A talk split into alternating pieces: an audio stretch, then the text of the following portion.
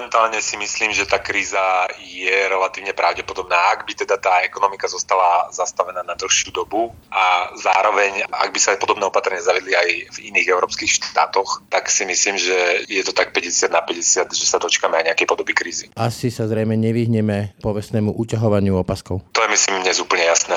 A myslím, že dnes je aj jasné to, že ako zle sme si spravili domáce úlohy. Koronavírus bude mať veľmi vážne ekonomické následky. V hre tak môže byť nástup krízy podobnej finančnej kríze v roku 2008, ale aj ďalšie výrazné zadlžovanie sa štátov či naštartovanie inflačnej špirály. Hovorí na margu aktuálnej pandémie drviacej Slovensko i ďalšie európske štáty ekonóm Juraj Karpiš. Myslím si, že celá táto situácia nás prinúti zásadne inak zamyslieť alebo možno základov premyslieť inak mnohé veci, na ktorých je aj spoločnosť a ekonomika postavená v istých oblastiach to možno bude jednoducho tvrdý reset a že sa pôjde ako keby od nuly. Som presvedčený, že práve v takýchto situáciách je úloha štátu pomôcť svojim občanom, krajinám, ekonomikám. Je tu veľká skupina ľudí, ktorí naozaj žijú od výplaty k výplate a nie preto, že by neviem ako rozhadzovali, ale jednoducho nezarábajú dosť na to, aby si dokázali robiť banku. A myslím si, že jednou z kľúčových úloh štátu bude nájsť spôsob, ako pomôcť práve týmto ľuďom. Niektorí podnikatelia však i v tejto dramatickej dobe uprednostnili pred svojim ziskom spoločenskú zodpovednosť, zodpovednosť svojim zákazníkom i svojim zamestnancom. K ním patrí aj šéf Martinusu Michal Meško, ktorý dobrovoľne ešte pred nariadením vlády svoje knihkupectvá uzavrel. Čas korony však bude aj časom, ktorý zásadne zmení a transformuje celú našu spoločnosť. Bude to skúška našej ľudskosti, hovorí kazateľ Daniel Pastýrčák. Asi nevyhnutne zažijeme dobu, keď budeme musieť čeliť tomu ohrozeniu, ktoré môže byť zneužité nejakou totalitou. Zažijeme dobu, keď zrazu zistíme, že to, čo sme považovali za úplne samozrejmosť, celú tú civilizačnú vybavenosť, ten luxus sa začne vytrácať, my sa budeme musieť učiť žiť jednoduchšie a samozrejme bude to priestor, ktorý bude plný príbehov od krajného egoizmu. A zároveň verím, že veľa príbehov solidarity a prepojenia ľudí, ktorí pochopia, že tak chcem žiť tak jednoducho a prosto, aby som nehľadal viac, len toľko, koľko potrebujem a aby som myslel na tých ostatných a pomáhal ľuďom v núdzi. Slovensko žije koronou. Táto novodobá pandémia uzavrela krajinu. Verejný život je prakticky paralizovaný. Ľudia sa v obavách a strachu stiahli do izolácie. Biznis sa spomaluje a z rozhodnutia vlády sme sa ocitli v stave núdze. Okrem náporu na zdravotníctvo si však korona už dnes žiada aj značné ekonomické náklady. Výrobu už zastavil jeden z najväčších slovenských zamestnávateľov, bratislavský Volkswagen. A stopku hlási už aj trnavská automobilka PSA. Bude nás to ešte veľmi bolieť, zhodujú sa ekonómovia. Možno prekvapivo a možno vôbec nie, o tom, že si budeme musieť zvyknúť na striedmejší a menej pohodlný spôsob života, hovorí aj kazateľ Daniel Pastýrčák. Dobré ráno, je útorok 17. marca. Počúvate Ráno na hlas. Pekný deň vám želá Brane Dobšinský. Aj tento ranný podcast, tak ako aj všetky ostatné podcasty Aktualít, sú tu aj vďaka vašej podpore. Ďakujeme. Ráno nahlas. Ranný podcast z pravodajského portálu Aktuality.sk. Momentálne som v spojení s Jurajom Karpišom, ekonómom. Dobrý deň, počujeme sa? Dobrý deň. Pán Karpiš, Volkswagen už oznámil, že dočasne prerušuje alebo pozastavuje výrobu. To sú tisícky zamestnancov, zároveň sú na to naviazané mnohé ďalšie subdodavateľské firmy. Je to jeden z najväčších platiteľov daní na Slovensku. To zrejme zabolí. Určite, myslím, že už je každému zjavné, že situácia je vážna a teraz nie len z hľadiska toho zdravotného, ale z hľadiska aj ekonomiky. Tie dopady toho, čo sa deje a tej snahy zastaviť šírenie toho vírusu ktorú mimochodom treba pochváliť, keďže podľa mňa je to o mnoho ľahšie teraz zastavovať, ako potom riešiť dopady toho, že sa to zastaviť nepodarilo budú veľké a už dnes sú veľké bez ohľadu na to, ako to nakoniec dopadne. Dá sa očakávať, že k tomuto kroku pristupia aj ďalšie automobilky, lebo my sme automobilová veľmoc, myslím, že Slovensko v počte vyrobených automobilov na jedného obyvateľa je svetovým lídrom a to môže zásadne hodiť Slovensko do recesie, prípadne možno až krízy. Tá automobilky na tom neboli dobre už pred touto COVID-19 krízou. Ten dopyt po automobiloch bol slabý už predtým a myslím si, že tento nový koronavírus tie automobilky ešte viac poškodí keďže nie len teda majú problém s produkciou, ale problém je aj na tej druhej strane s odbytom. On to závisí samozrejme od tých scenárov, ako sa to bude ďalej vyvíjať, ale my vieme, že v Číne napríklad medziročne tie predaje osobných automobilov klesli o vyše 80% a teda uvidíme, ako to bude s tým dopytom tu v Európe, keď to všetko skončí. Takže áno, teda automobilky sú zraniteľné, či budú zatvárať produkciu, aj tie ostatné si netrúfam hodnotiť, keďže nevidím do výkazov do toho, ako momentálne fungujú, ale určite ten dopad na Slovensko bude zásadný aj preto, že teda trpíme koncentráciu práve na tento automobilový priemysel. Kľúčovou emóciou globálnych trhov je aktuálne strach a strach plodí neistotu a zabrzdenie biznisu. Už dnes napríklad na Slovensku aj vidíme veľké dopady na malých živnostníkov, však sú zatvorené od e, kín cez knihkupectva až po vlastne všetky obchody a prevádzky. Častokrát tí ľudia nemajú nejaké rezervy a možno príde aj otázka, že či im to štát bude vedieť nejakým spôsobom kompenzovať. Napríklad v Nemecku ministerka hovorí o tom, že podrží napríklad kultúrnu obec, teda tých, ktorí sú začalo tak povediac. Je to vôbec možné, aby štát našiel dostatok zdrojov na to, aby kompenzoval takéto obrovské výpadky? Ten štát podľa mňa vzhľadom na to, že obmedzil podnikanie množstva ľudí a teda obmedzil živobytie množstva ľudí, by mal pristúpiť ku nejakým kompenzačným opatreniam minimálne by sa malo začať teda hovoriť o nejakých odvodových prázdninách pre týchto najviac postihnutých ľudí, prípadne úplne odpustení odvodov za nejaké obdobie o natiahnutí splatnosti niektorých daní, napríklad DPAčky a podobne. Čiže minimálne o tomto by sa malo hovoriť, ale na druhej strane samozrejme zrejme, že tieto opatrenia budú extrémne drahé a dnes bude bolestivo zrejme, ako sme preplitvali to obdobie dobrých časov, keď sme si nevytvorili rezervu práve za takýmto účelom. Práve to, že máme deficit, máme v podstate prázdnu štátnu kasu, a prídu takéto dopady, plus samozrejme náklady na boj s koronavírusom, je možné, že príde k niečomu takému ako nejakej novej dani, tzv. koronadani alebo nejakému spôsobu, kde štát bude vyberať viac a od koho vlastne, keď sa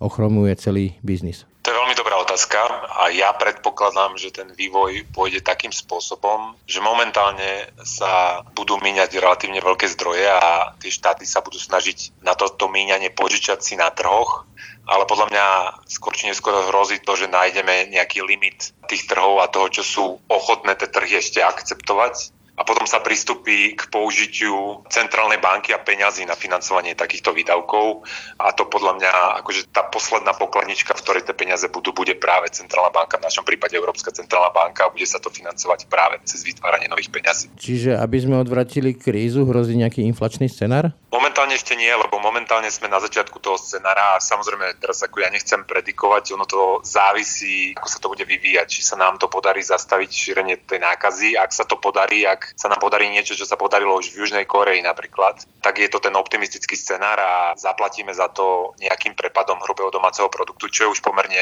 jasné dnes, ale vrátime sa k relatívne normálnemu životu. Ak však dojde k zatváraniu veľkej časti Európy alebo väčších častí krajín v Európe a k prepadu alebo k zastaveniu ekonomiky na dlhšiu dobu, tak podľa mňa nemôžeme vylúčiť ani nejakú podobu finančnej krízy.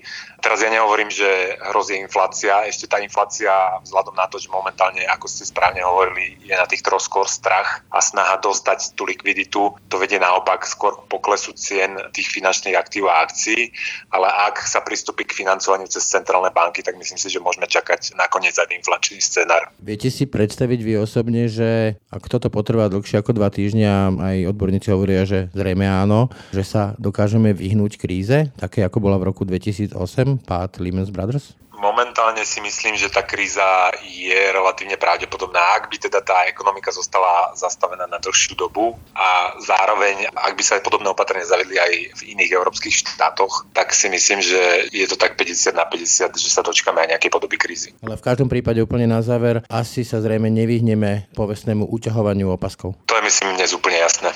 A myslím, že dnes je jasné to, že ako zle sme si spravili domáce úlohy a teraz nie je len z hľadiska toho fiškálu, teda z tých úspor, z tých dobrých časov, ale aj z hľadiska reformovania napríklad toho zdravotníctva, ktoré dnes kľúčovo potrebujeme. Toľko Juraj Kápiš, ďakujem za rozhovor. Nemáte za všetko dobré.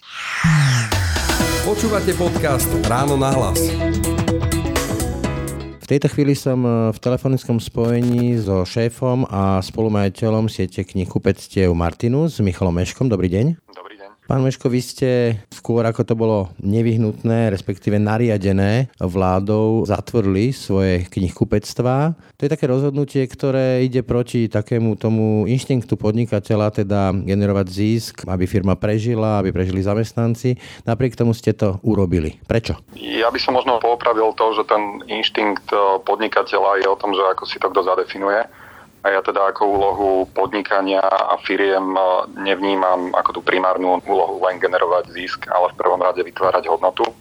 A tá hodnota môže mať mnoho foriem a preto považujem za veľmi dôležité vnímať, akom prostredí sa aktuálne nachádza krajina, ktorej tá firma pôsobí a v tomto prípade my sme si vyhodnotili, že tá hodnota teraz vlastne najväčšia, ktorú nám ide, je spoločné zdravie, až celkovo to ohrozenie možno celej krajiny.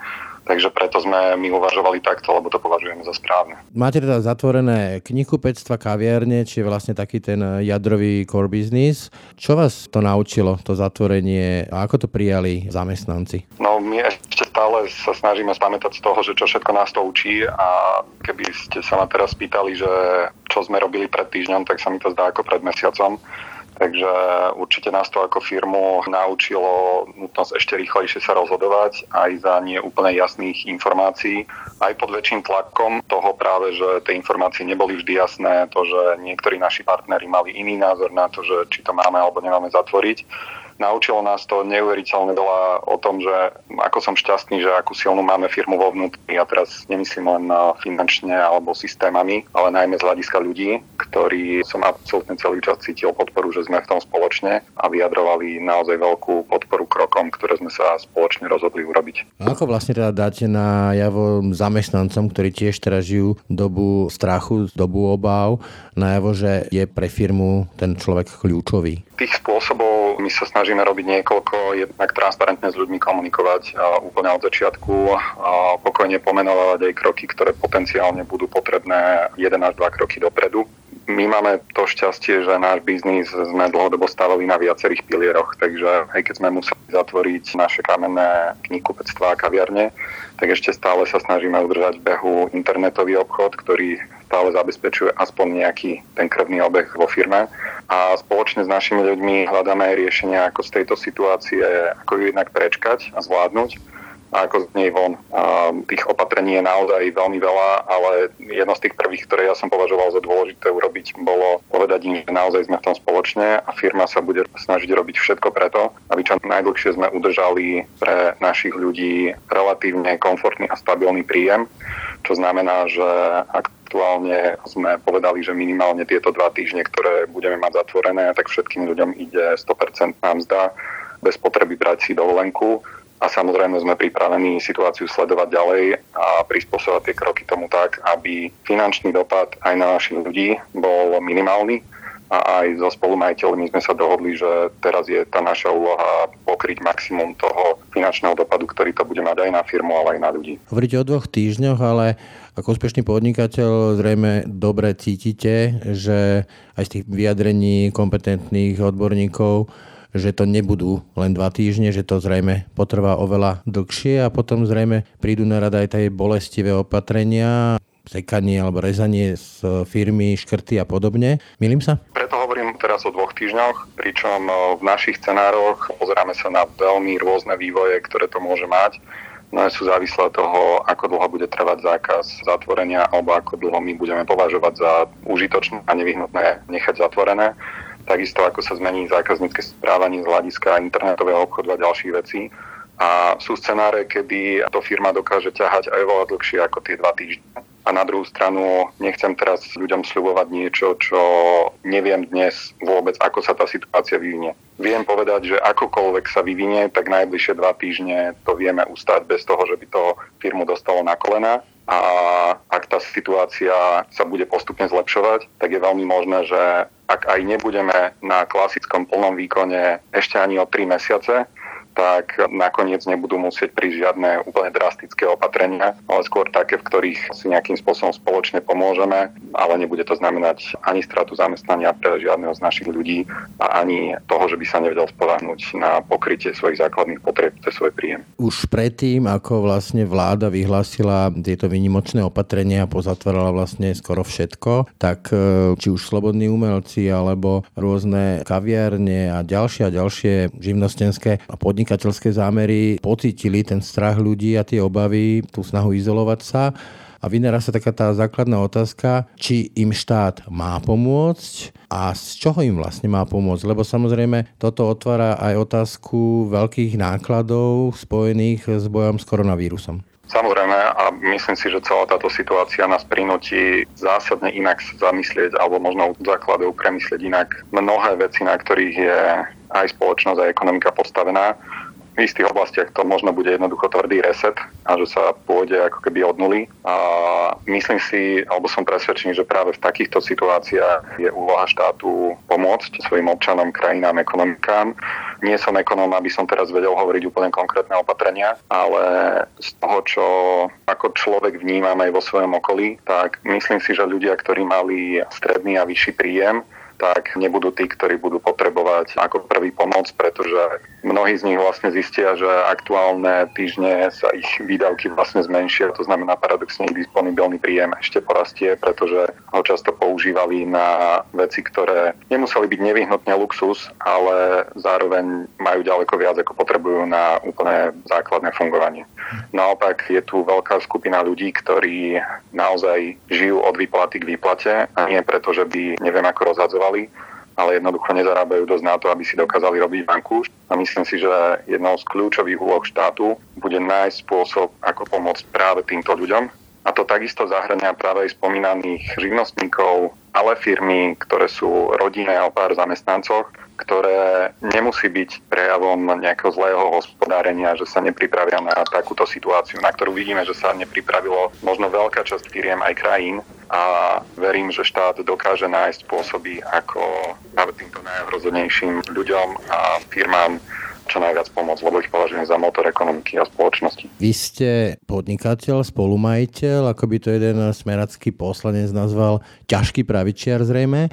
Potom sa preto pýtam, že či si viete predstaviť, že povedzme štát by prišiel kvôli tým zvýšeným nákladom, ktoré má v rámci boja s koronavírusom a zároveň povedzme kompenzáciám mnohým živnostníkom a podnikateľom nejakou povedzme novou daňou, nejakou koronodaňou alebo niečo podobné. Myslím si, že viem si predstaviť situáciu, kedy silnejšie firmy by mali pomôcť aj štátu a všetkým nám spoločne to zvládnuť lepšie.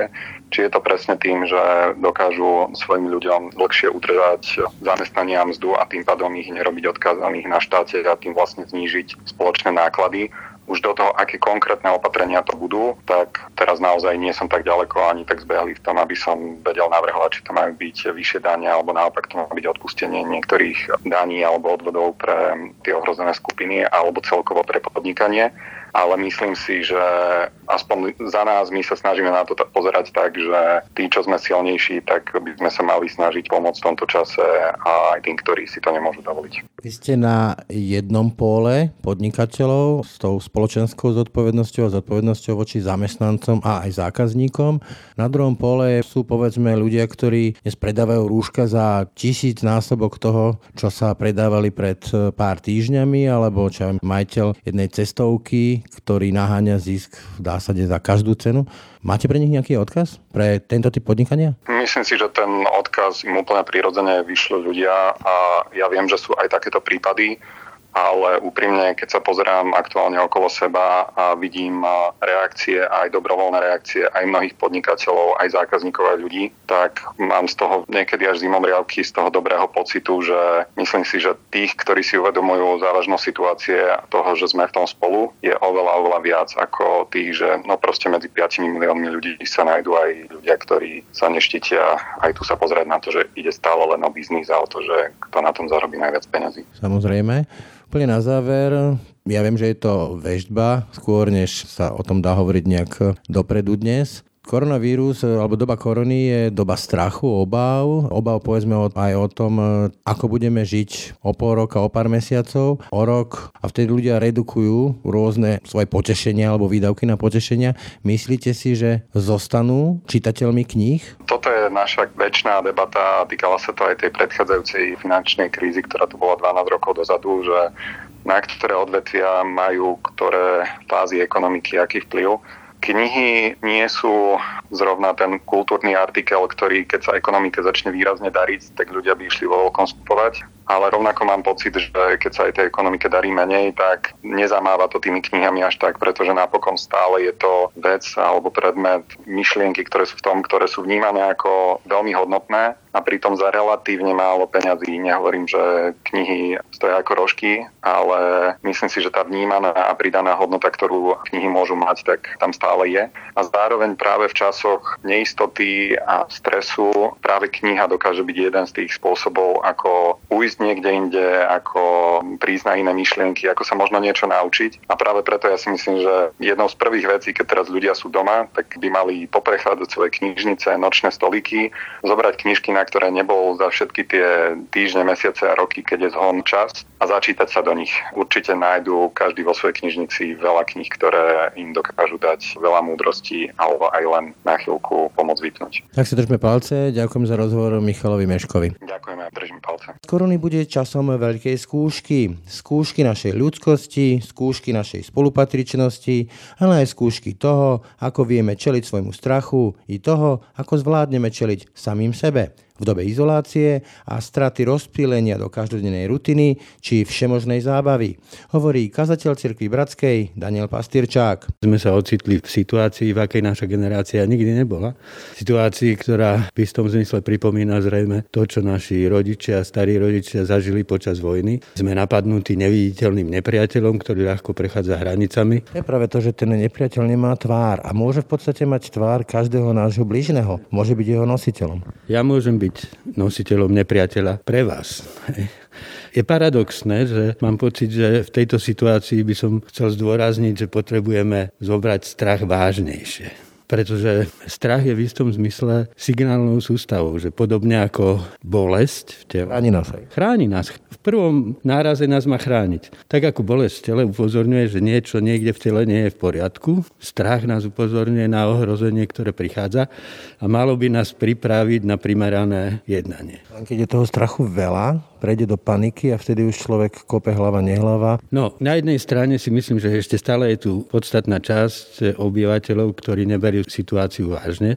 Taký som bola ja pred týždňom možno. Pretože my sme ako slobodní, demokratickí ľudia zvyknutí strach odmietať ako nástroj manipulácie. A keďže nás tu aj v poslednom čase politici tým strachom manipulovali, tak ho odmietame, ale strach treba prijať ako služobníka služobníka, ktorý nám hovorí pozor, je tu naozaj ohrozenie a čím skôr to príjmeš a postavíš sa odvážne tvárou tvár tej pravde, ktorá prináša ten strach, tým lepšie. Na druhej strane, samozrejme strach, keď prestane byť služobníkom alebo nositeľom prvej informácie a stane sa panovníkom, tak sa z neho stane šialenec buď nás úplne paralizuje, že nie sme schopní nič robiť, alebo nás vedie k hysterickému jednaniu.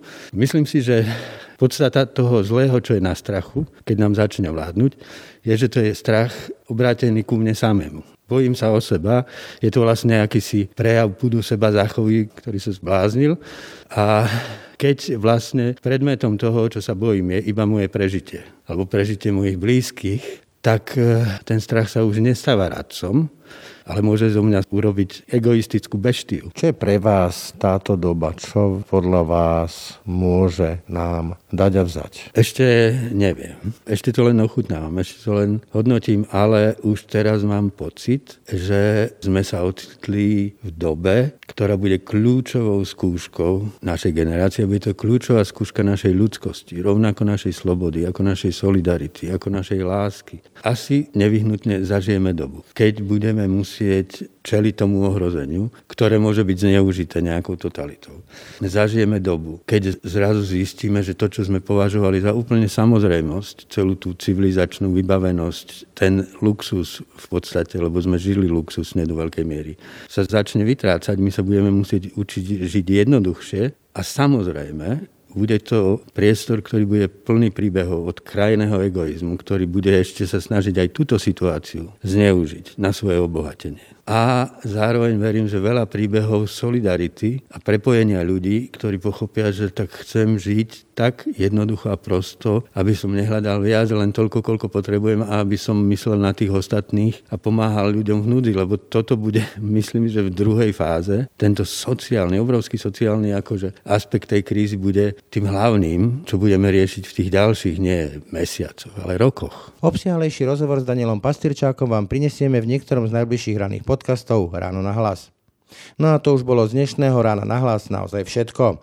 Počúvajte nás každé ráno na webe aktuality.sk lomka podcasty, ako i v ďalších podcastových aplikáciách. Pekný deň a pokoj v duši, praje Braň Dobšinský. Opatrujte sa. Ráno na hlas. Ranný podcast z pravodajského portálu Aktuality.sk.